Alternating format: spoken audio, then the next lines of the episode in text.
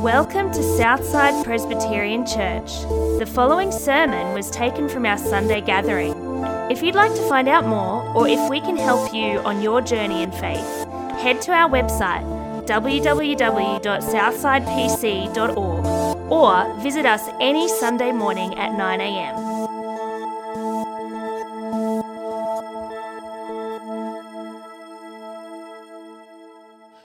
I'm going to read for you um, Luke chapter 10. It's our next meal with Jesus, with Mary and Martha. Luke chapter 10 from verse 38. As Jesus and his disciples were on their way, he came to a village where a woman named Martha opened her home to him. She had a sister called Mary who sat at the Lord's feet listening to what he said. But Martha was distracted by all the preparations that had to be made.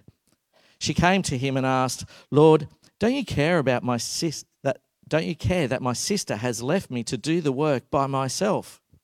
Tell her to help me. Martha, Martha, the Lord answered, You are worried and upset about many things, but few things are needed, or indeed only one. Mary has chosen what is better and what is not to be taken away from her.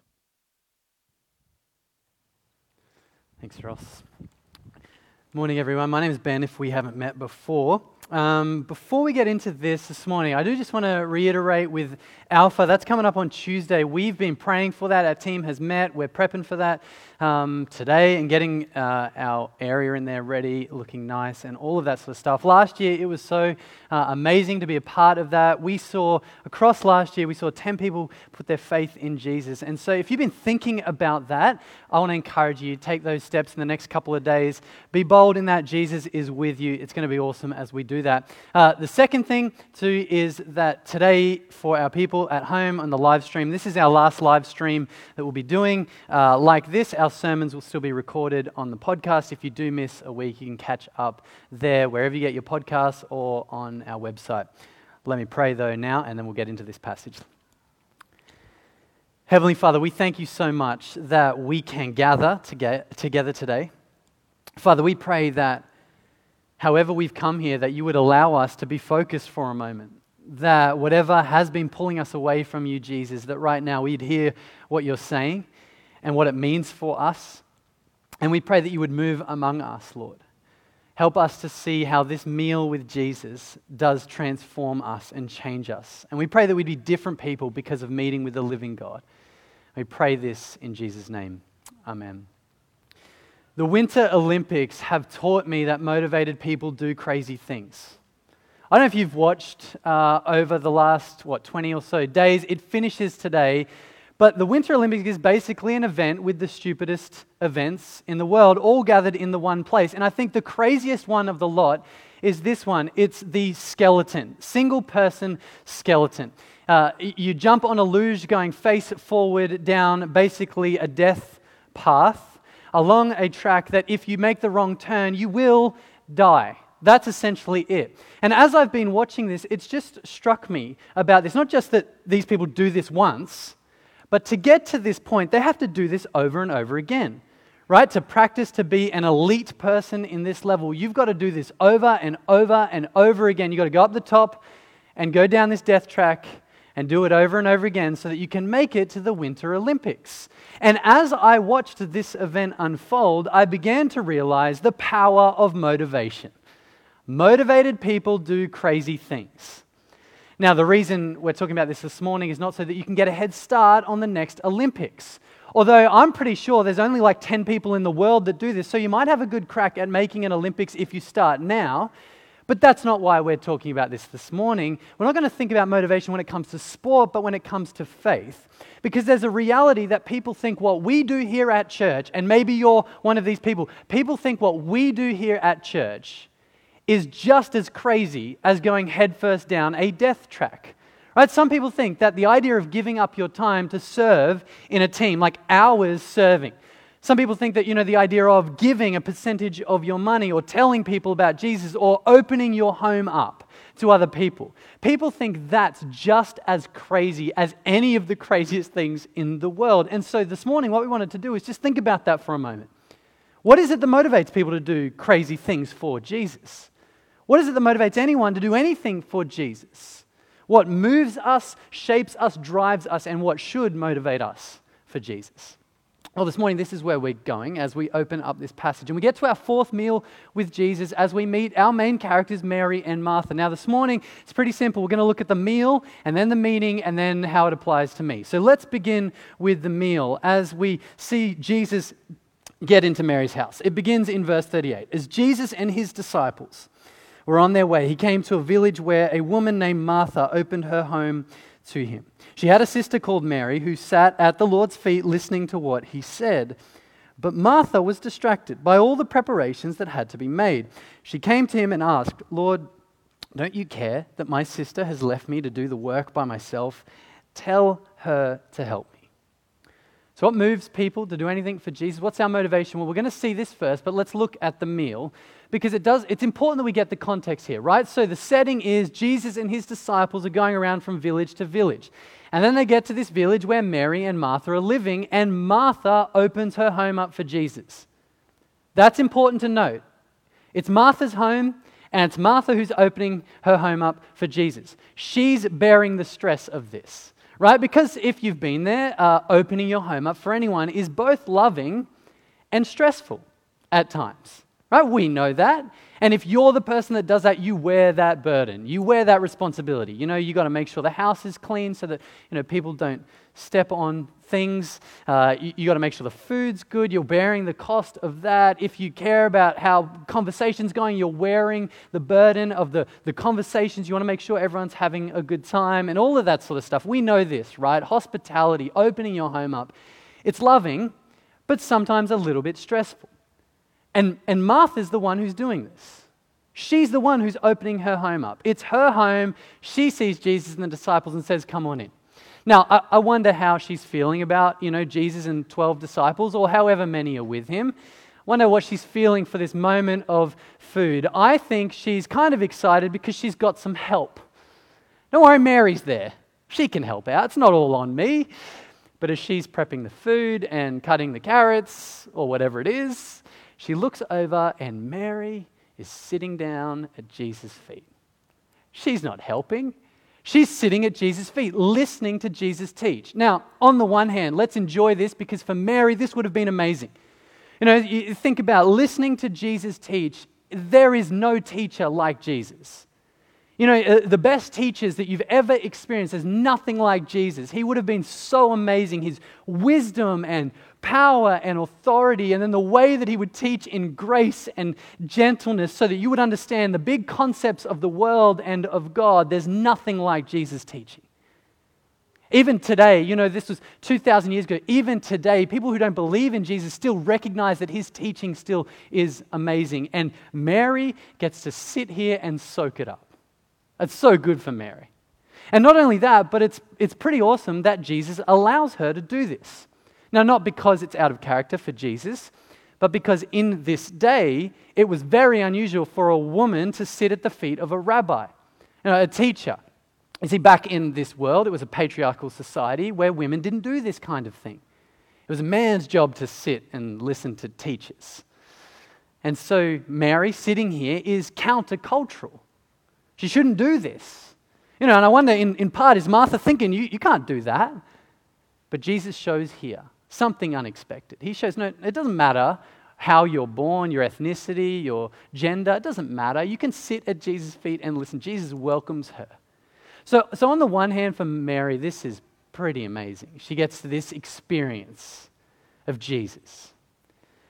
But on the other hand, for Martha, you, you feel a bit for her.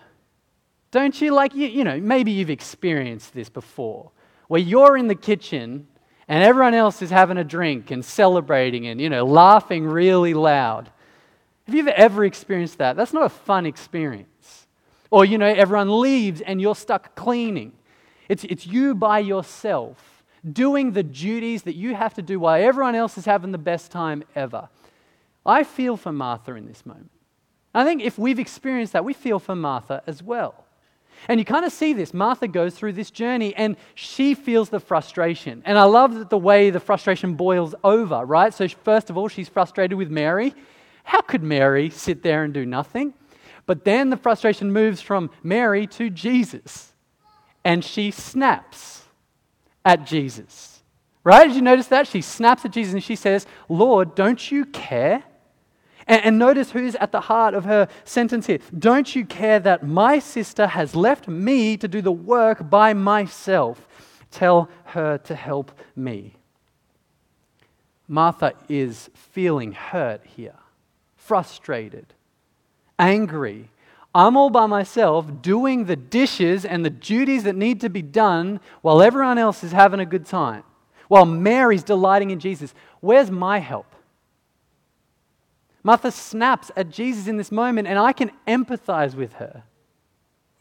I feel like her experience is something we can all empathize with in some ways. It, her reaction here is completely normal. So, what's Jesus going to say? How's Jesus going to respond to Martha kind of snapping a little bit at her? Well, what we're about to see is unexpected. It's not the expectation you have, because if it's me, my reaction to Martha is actually, you're right. Mary, get up, go and help Martha. That's what I'm expecting. But what we get is not that. And it's here that we begin to see the meaning. So have a look at verse 41. Jesus replies and says, Martha, Martha, you are worried and upset about many things, but few things are needed. Or indeed, only one. Mary has chosen what is better, and it will not be taken away from her. Jesus here is explaining the meaning, and it is unexpected because she's saying, Mary is right not Martha.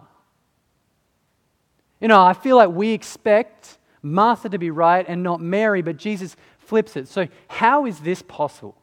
How could Mary be right and not Martha? Well, what, what Jesus does here is he connects some dots for us. Okay, so let's begin with Martha and where she went wrong. Now, we kind of see this a little bit earlier in verse 40, where it says that uh, she was distracted by all of the preparations. She gets distracted. And then Jesus points out that those distractions had led her to the point that she's now worried and upset by them. Okay, now I, I love this idea because the idea of being distracted is literally the idea of being pulled away from something. And we all know what that's like. You know, we've all been distracted at times, but, but if you think about it, distractions pull us away from where we want to be. Okay, so Martha might have started with good intentions. I mean, she opened her home up to Jesus in the first place, so she starts with good intentions, but then she's pulled away from where she wants to be to where she doesn't want to be. And we've all been there. You know, we know what distractions are like. You know, if you've ever been in a conversation where your phone goes off and you're talking and then you lose your train of thought, in that moment you are distracted. You've been pulled away from where you want to be to somewhere you don't really want to be. This is ramped up if you've got an Apple Watch. And I'm not critiquing you if we've been in conversations where your watch has gone off, but you know what I'm talking about.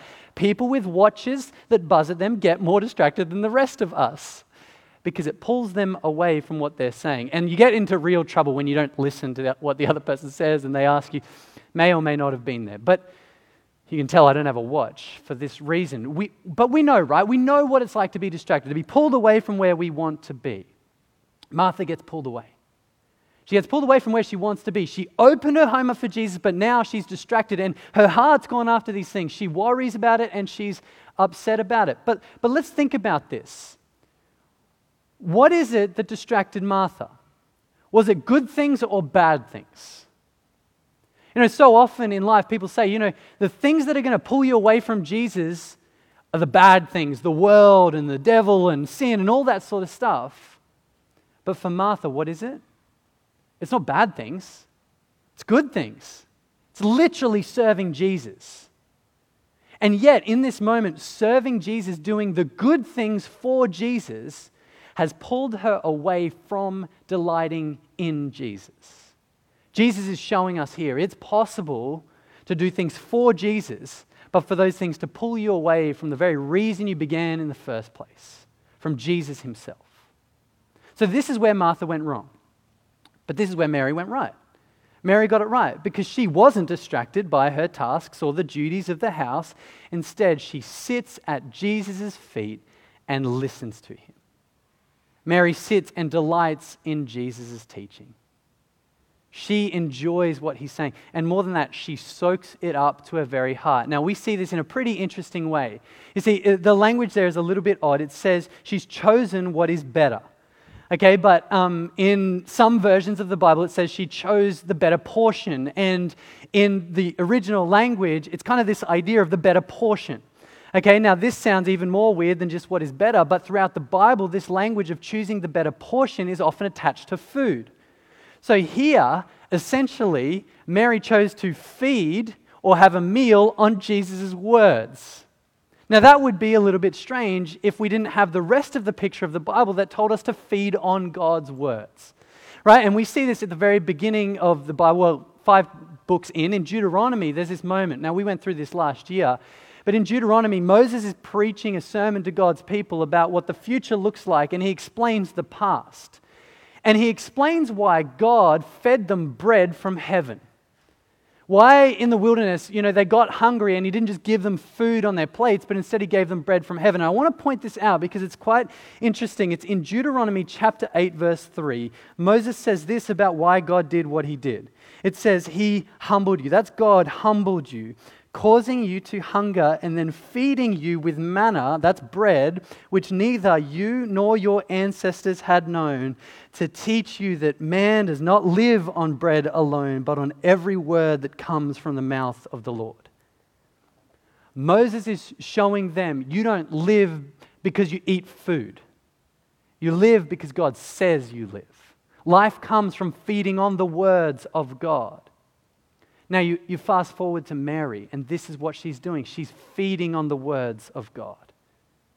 She's soaking it up. She's sitting there. She's enjoying it. She's listening. She's delighting in Jesus, and she's letting it go deep within her. And, and Jesus says, This is right. Mary's got it right here. She's chosen what is right because she sits here feeding on the words of Jesus. Not distracted by her duties for Jesus, but instead delights in Jesus.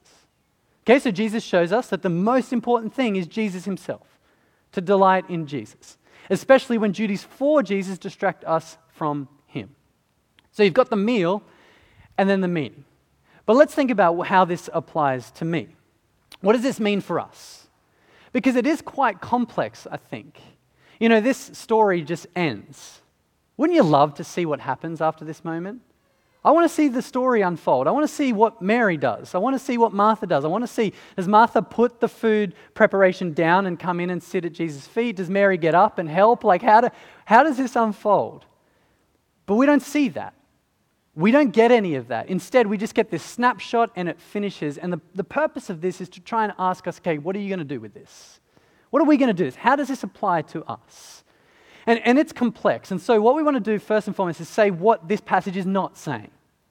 Okay, this passage is not saying that Martha is bad and Mary is good. You know, so often we critique people on their mistakes that they make, but Martha is a disciple of Jesus. She loves Jesus. In fact, she's one of only two of the followers of Jesus before his death and resurrection that declares Jesus to be the Christ. The other one's Peter. Martha's not bad. She just got distracted. She got pulled away from what she wanted to do. So it's not saying Mary is good, Martha is bad. It's also not saying laziness is good and busyness is bad. It's not what it's saying. In fact, when you think about what Mary did here, she wasn't being lazy. Right? She wasn't being lazy because she did something. She didn't do nothing. She didn't hide in her room. Instead, she sat at the feet of Jesus. And anyone knows that to give someone your full, undivided attention is not laziness. Sometimes that takes more effort. And when we think about this today for us, the way that we sit at Jesus' feet and listen to him is by opening up the Bible and by praying. And all of us know that laziness doesn't lead you to that point. You know, it takes discipline, it takes effort, it takes, takes consistency to get there. So it's not saying laziness is good, it's also not saying busyness is bad. Okay, in fact, when you read through the New Testament, you, you meet this guy called Paul, who's a disciple of Jesus, who he shows us what the life looks like following Jesus. And at one point, he worked two jobs so that he could help people see Jesus. At one point, he even says to Timothy, who is a pastor, he says, I'm going to tell you something. Think about this. The hardworking farmer is the first to get the crop. Farmers aren't lazy. They work hard. So, so we can't separate this and go, okay, laziness is good and busyness is bad. So, how do we understand this? How do we process this? Well, I think at the heart of this passage, it's inviting us to delight in Jesus. And more than that, it's inviting us to see the relationship between delighting in Jesus and duty for Jesus. So, this is what we're going to think about. We're going to think about three ways that this relationship plays out. The first two have problems. Okay, so the first way that this plays out is where we have duty without delight. So, we're doing things for Jesus. You know, maybe we serve Jesus. Maybe we're in teams, you know, one team or two, multiple teams. Maybe, you know, we're busy here at church and busy outside of church. You know, we're doing lots of things for Jesus, but we don't have a delight in Jesus. There's no connection, there's no intimacy. We wouldn't de- describe our relationship with Jesus as close. You know, our Bible reading habits, our prayer habits have disappeared. And so we, we do things for Jesus, but we don't have delight. The problem with this is duty without delight leads to despair. Eventually, duty without delight will lead to despair. You see this in Martha. Right? She may have began with good intentions. So often we begin with good intentions. But after time for Mary, she got pulled away from where she wanted to be and she got distracted. And what happened was there was duty without delight, and she was more concerned with people and problems, and it led to despair, and she snapped at Jesus. Now, you might not have snapped at Jesus, but you might have snapped at some people in this environment, when we have duty without, despair, uh, delight, it, it leads to despair.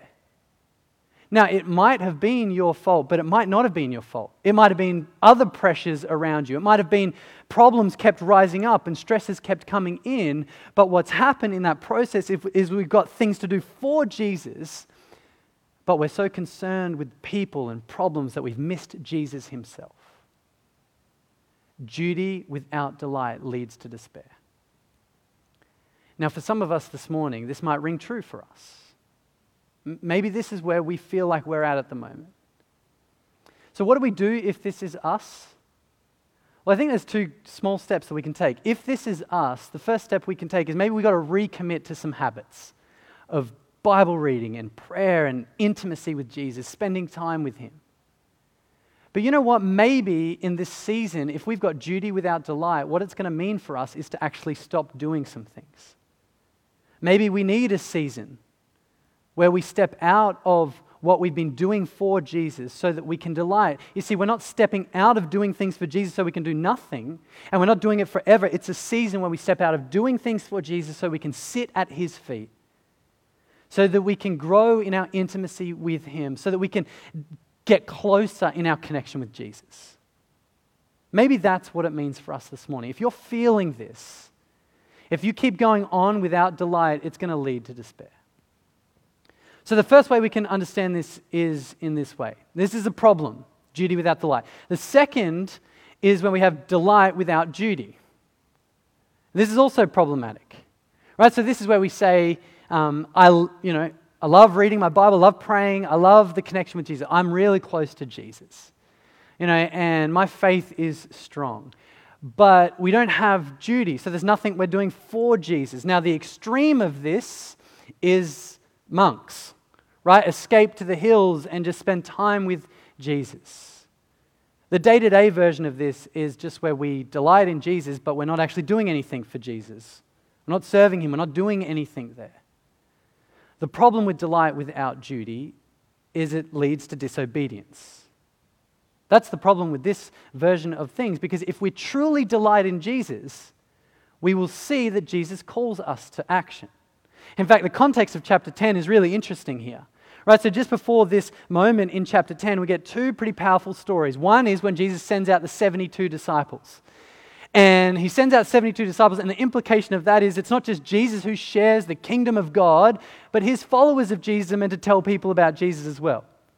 Right, so you get that story, and then you get the story of the Good Samaritan, which, if you're familiar with that, is basically a story where Jesus says you're meant to love your neighbor, which isn't just loving the people you like, it's loving your enemies.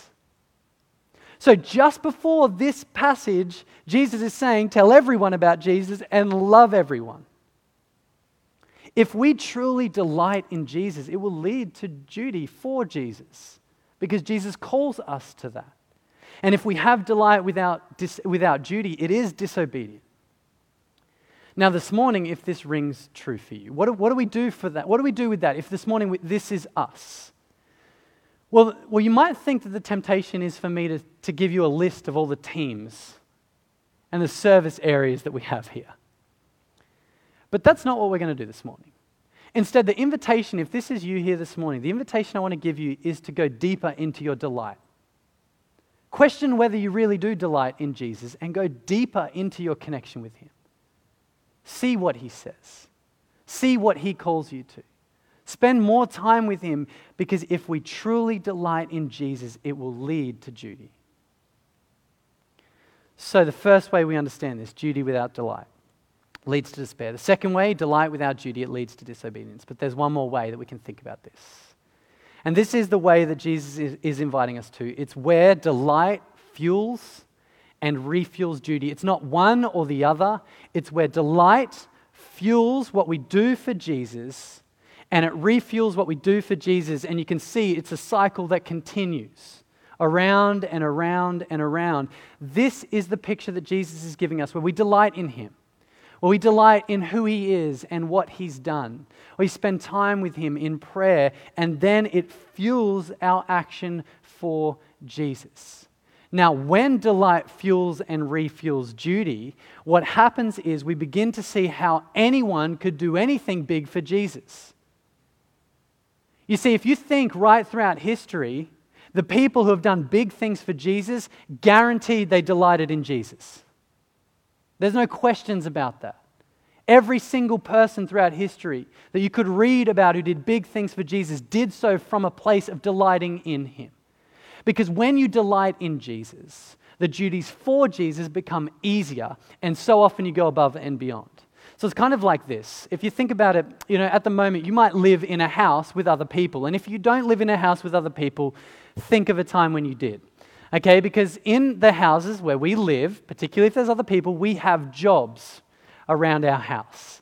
What it means for us to be a part of that house. But I don't know if you've noticed this, but if your relationships are going well, those jobs become easier. Have you ever experienced that? You know, in our house, this is so true. So if Elizabeth and I are going well, you know, if, we're, if our friendship's going well, if we're on the same page, if we're, you know, joking, laughing, all that sort of stuff together, then the jobs that I have to do are easier. You know, so when she puts Poppy to bed and I've got to take the bin out and clean the kitchen and, you know, and sometimes vacuum and, and all that sort of stuff, those jobs are so much easier. And not only are they easier, but I go be, uh, often above and beyond. Because my thoughts are when, when she comes out, I want her to experience the joy of a clean kitchen and house and whatever else.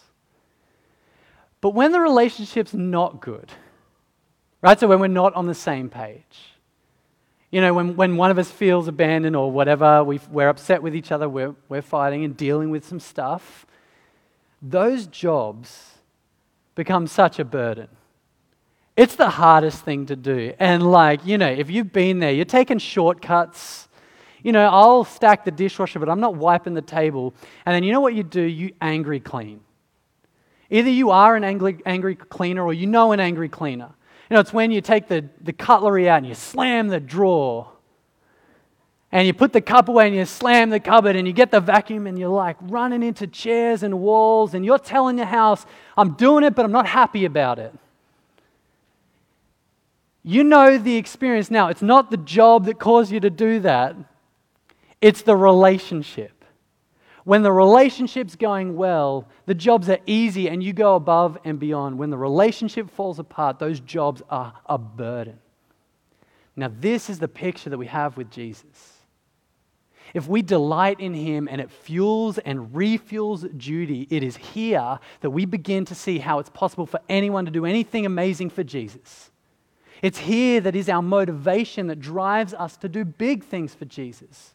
You know, so if you think about it, you know, people think the idea of serving in a team, hours of your week is crazy. But when we delight in Jesus, the servant king, who gave up his life, who said, Greatness is found by giving up your life and going lower. When we delight in Jesus, it's there that those hours become easier. And we find ourselves going above and beyond. And listen, the more that we delight in Jesus, the easier it gets. When you think about giving, people think it's crazy to give a percentage of your income.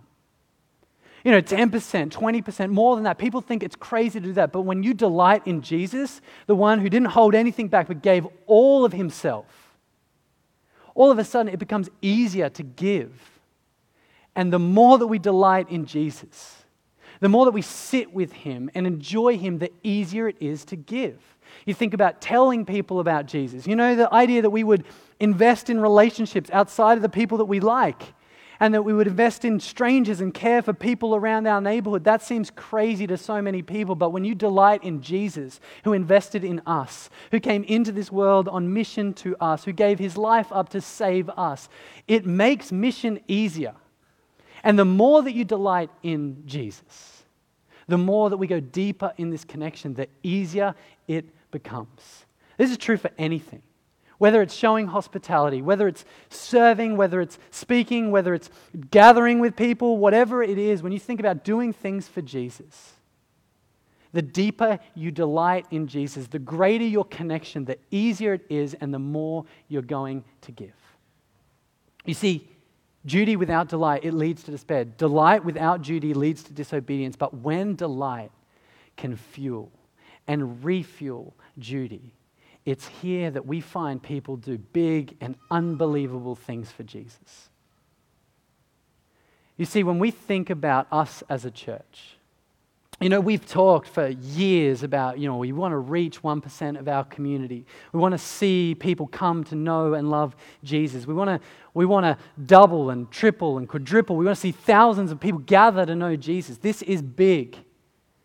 But if, as a church, we are fueled by delight in Jesus.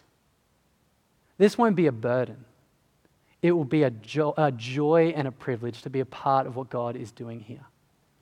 So let's delight in Jesus over and over and over again. Let's pray. Heavenly Father, we pray this morning that you would give us the grace now to delight in you. Father, we pray that wherever we're at in this, that you would give us the grace to, to realize what step we've got to take. And Lord, as a church, we pray that we would be motivated by our connection with you and that our delight in you would fuel us and refuel us over and over again to do big and wonderful things for you. And we pray this in Jesus' name. Amen.